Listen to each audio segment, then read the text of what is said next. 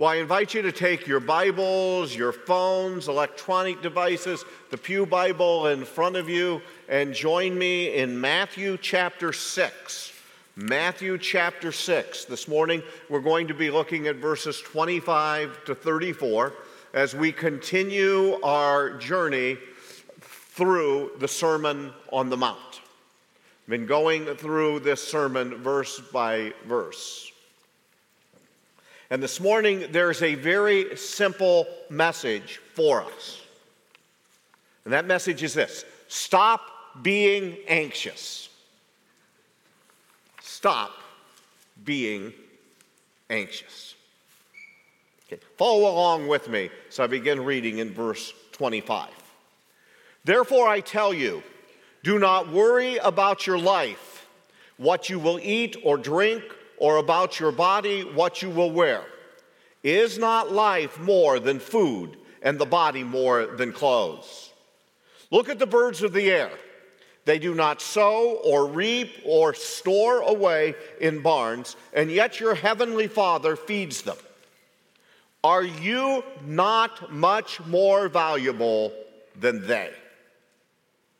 Can any one of you, by worrying, add a single hour to your life? And why do you worry about clothes? See how the flowers of the field grow. They do not labor or spin. Yet I tell you that not even Solomon in all his splendor was dressed like one of these. If that is how God clothes the grass of the field, which is here today and tomorrow is thrown into the fire, will he not much more clothe you, you of little faith? So do not worry, saying, what shall we eat, or what shall we drink, or what shall we wear? For the pagans run after these things, and your heavenly Father knows that you need them. But seek first his kingdom and his righteousness, and all these things will be given to you as well. Therefore, do not worry about tomorrow, for tomorrow will worry about itself. Each day has enough trouble of its own. May the God bless the reading of his word this morning. Well, it was just a few weeks ago, August the eleventh.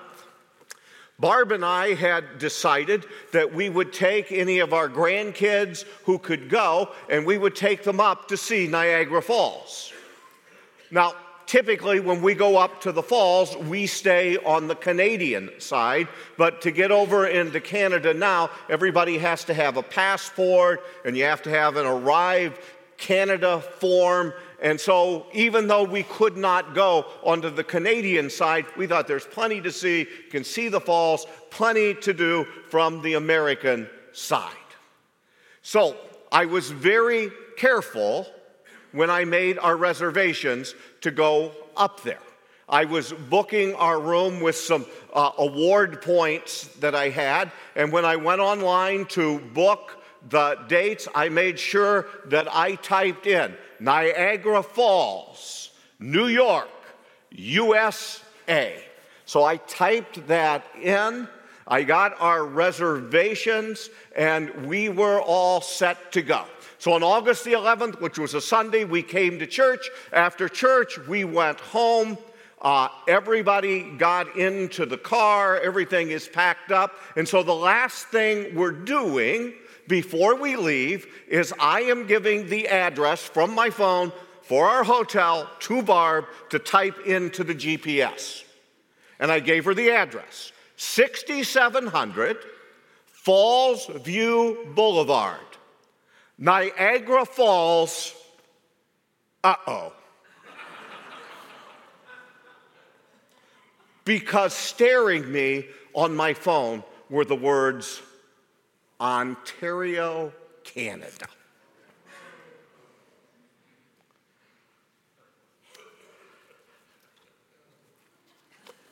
At, at that moment in time, I said to everyone in the car, the grandkids call me Baba, and I said, Baba has messed up.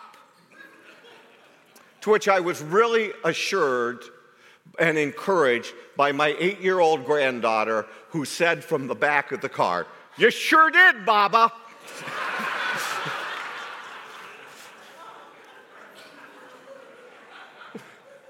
So here we are, ready to go. We can't go into Canada. The points that I used were non-refundable.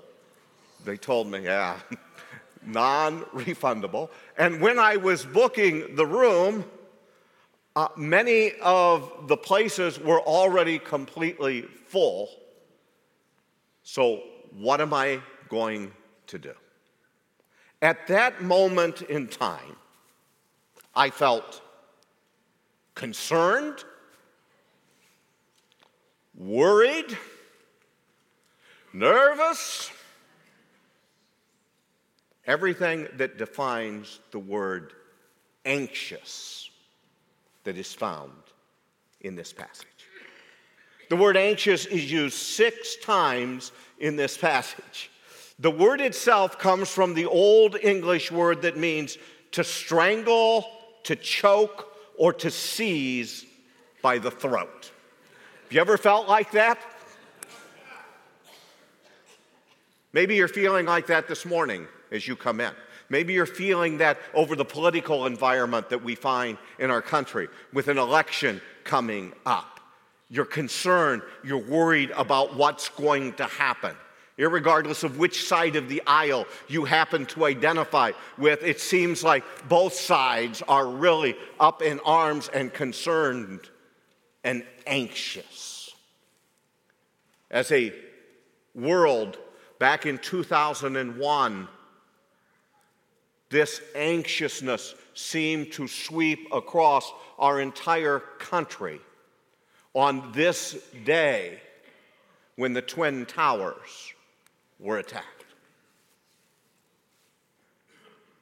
Or maybe it was through the very long days of covid nineteen, when everything was shut down. People could not even go to see their loved ones who were in homes receiving care. People afraid to go out. And the lingering effects of that is still here today. You may be here today and you just feel very anxious in our world.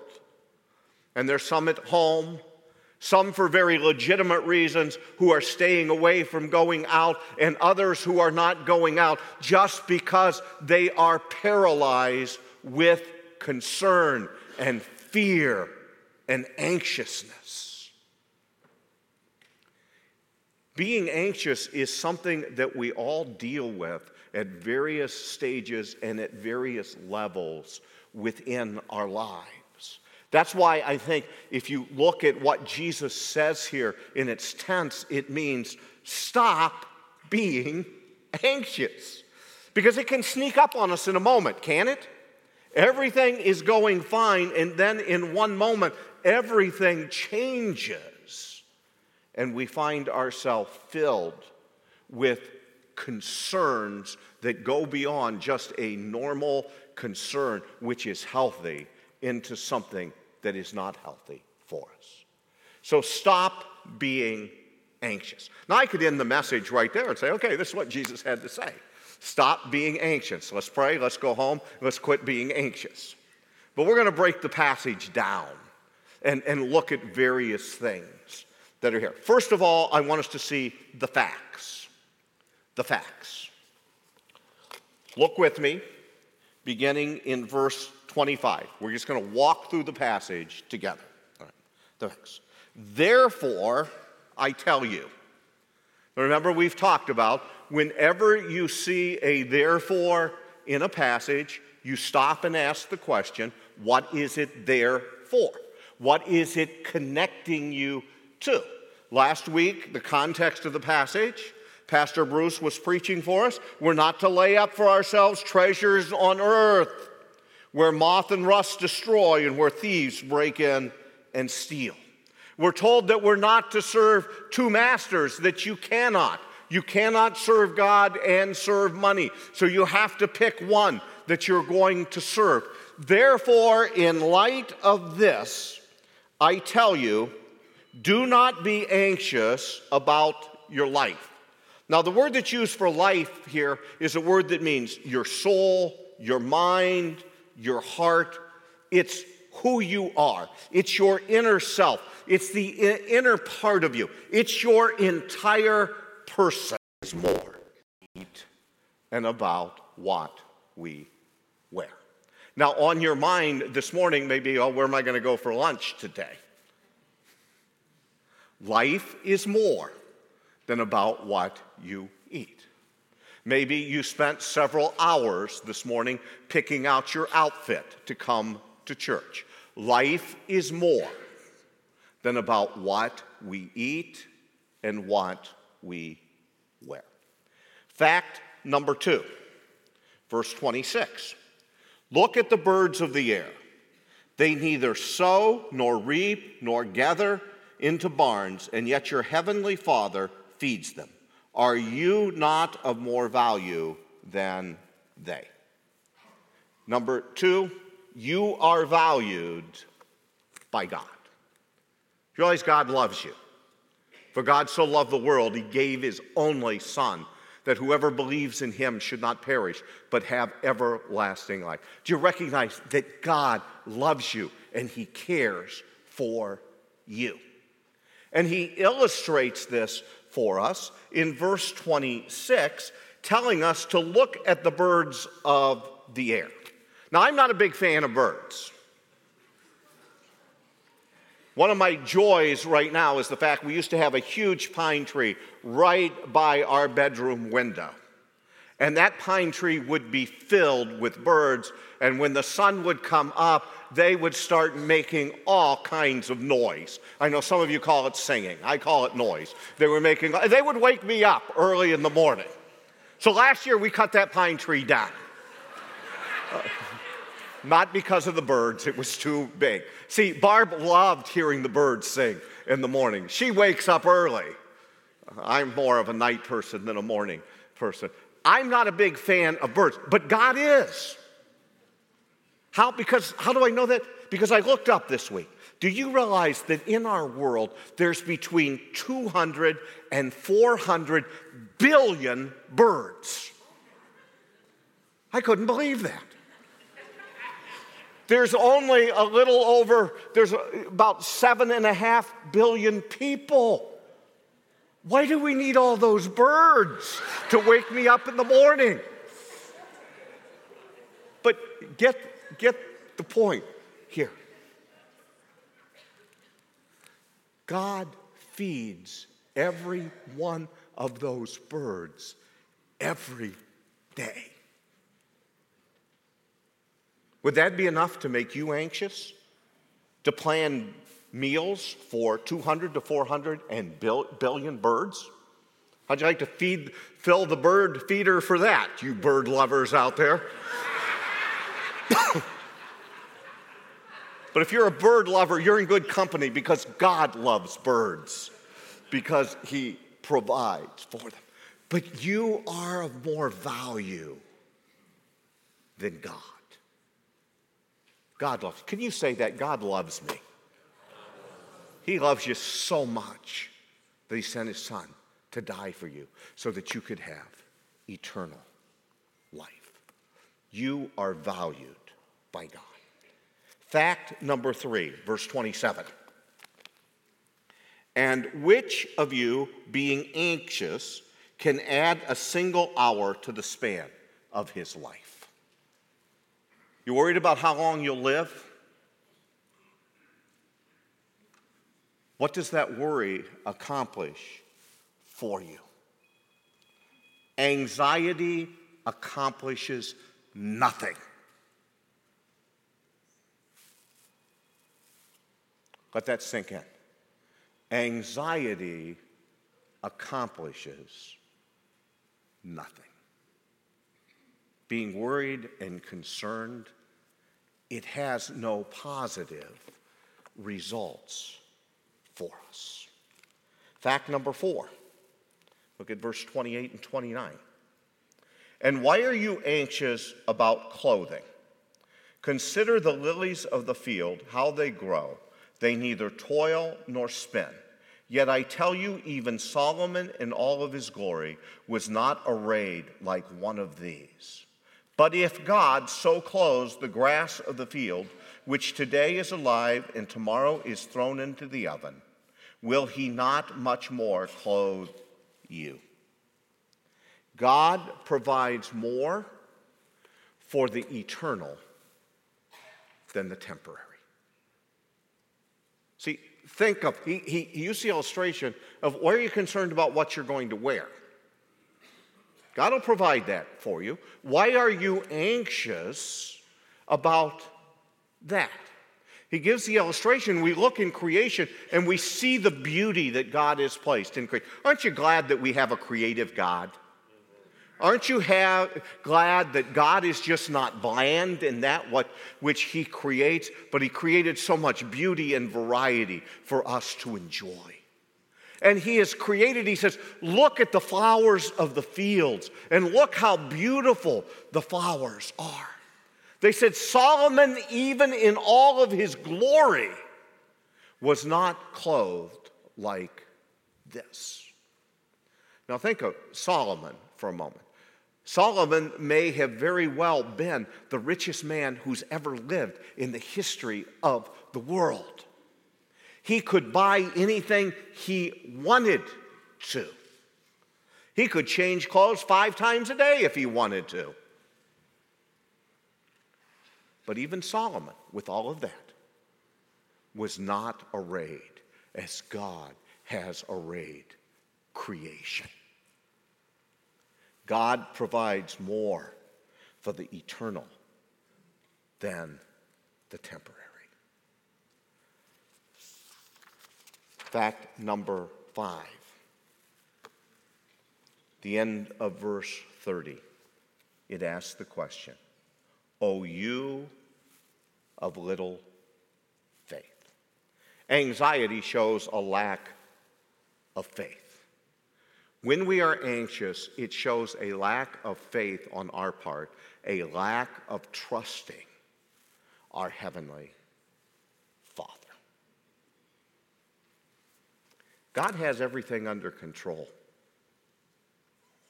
So why are we so lacking in faith?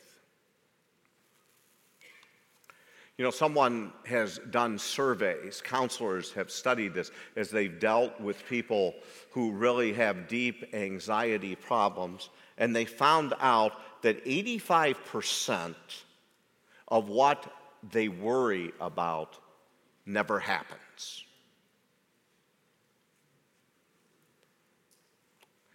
eighty-five percent of what we grow overly concerned about never happens.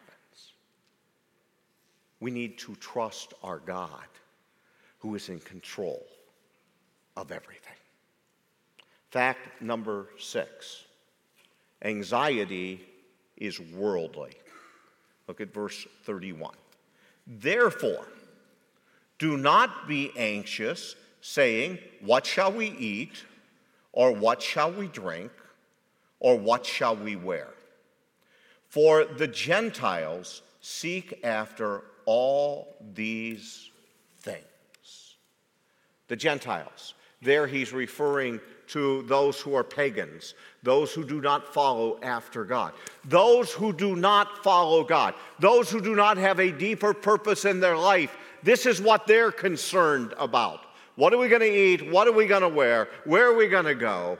Where are we going to live? Their lives are filled with those concerns because all they're looking at is the temporary and not looking at the eternal.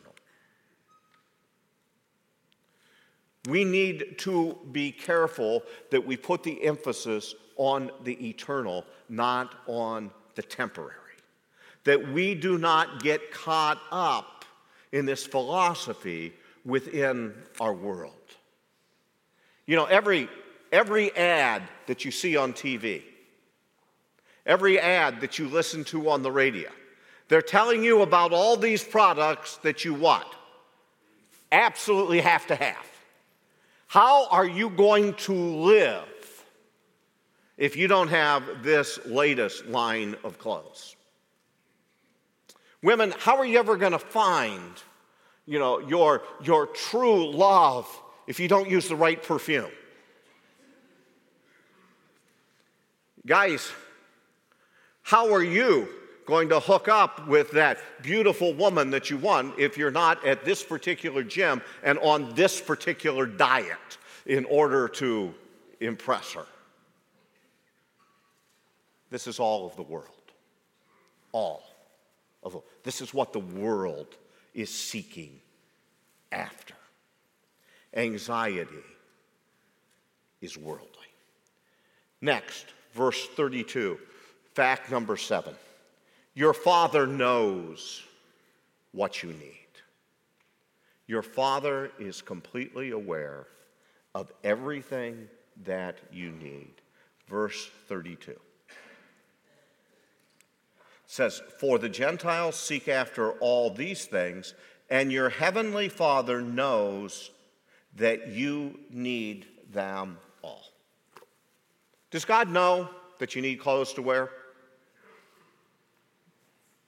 Does God know that you need food to eat? Yes. Does God know that you need a place to live? Is any of that a surprise to Him? No, it's not. Nor has it ever been in the entire history of the world. God, for every person that has ever lived. Even if we go back to the very first couple, after Adam and Eve sinned against God, did God know they needed some clothes to wear? So God provided them outfits to wear. God knows what we need. See why this is a matter of faith? Do we trust that our Heavenly Father knows what we need? Think of a little child who's in a loving family. Does the father in that family know what his children need? Does that earthly father, is he aware that she needs shelter, that she needs clothes, that she needs something to eat every day? Yeah, if an earthly father is aware of that, how much greater is our heavenly Father? He already knows what it is that we need. And I, I like the fact that here, that as Jesus is talking about this and teaching, notice He doesn't say God knows what you need. He says the Father.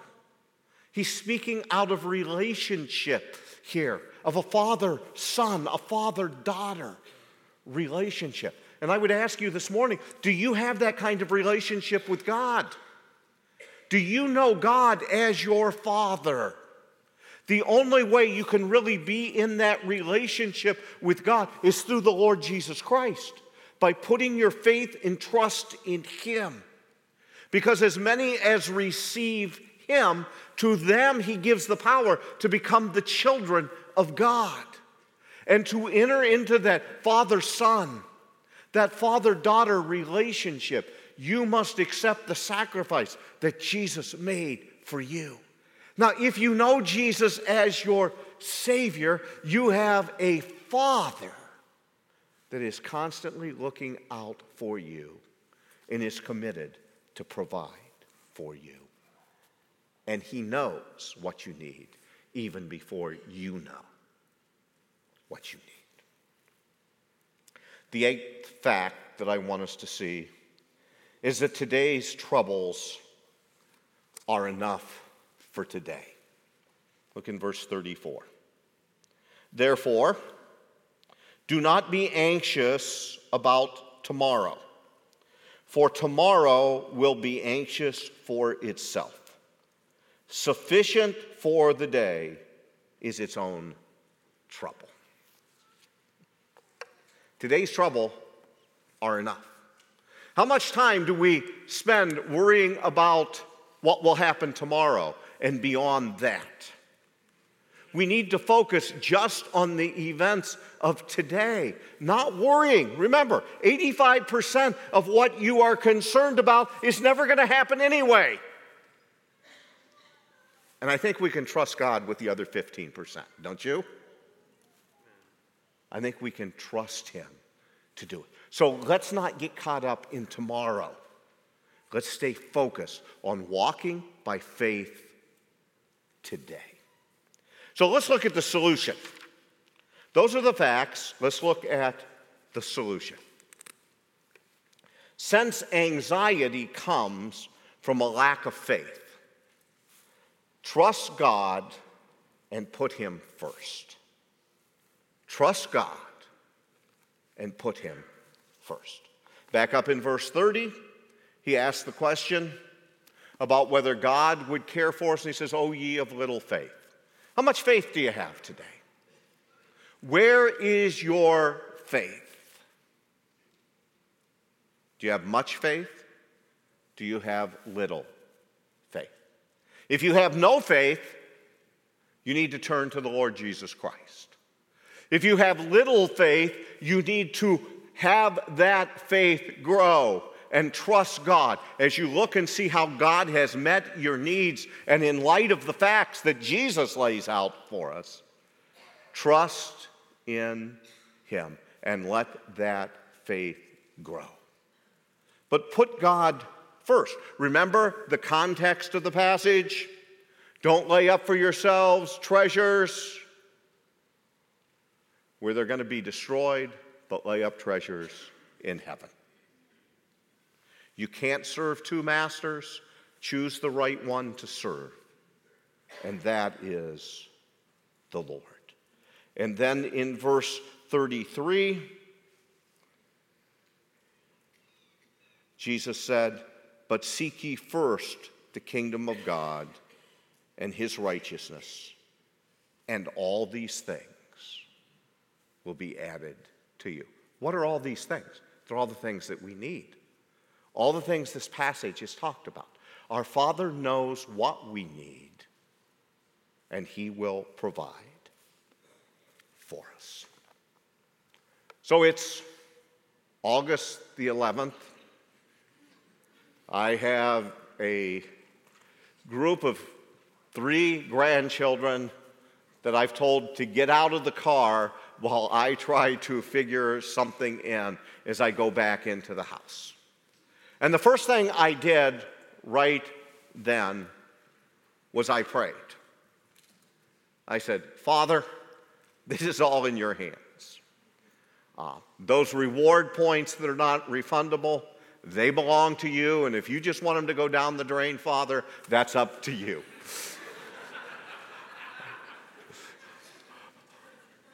"Father, I've got no place to stay up there. And if you've got another plan for where we're to go and what we're to do this weekend, uh, I would be real happy if you would let me in on what that is right now." So I went in.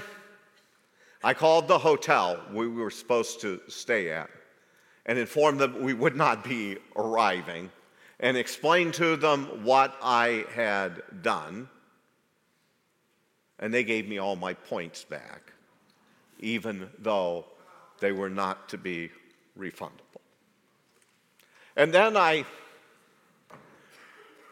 got on the computer and started looking for places in Niagara Falls, U S A, being very careful. I actually would pull up the address to make sure it didn't say Ontario on it. And pretty much everything in Niagara Falls was booked. But I did find a hotel nearby in Buffalo, which was not that far from the falls. And I was able to book our rooms, and we were able to go and enjoy our vacation.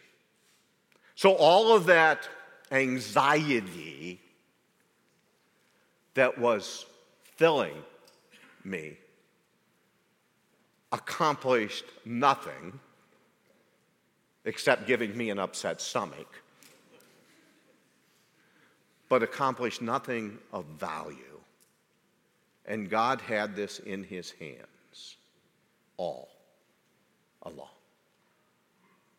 He can be trusted. He can be trusted. Does it mean that everything's always going to work out like that? No, it doesn't mean that. But it does mean if it doesn't work out, God has a bigger and a better plan for us.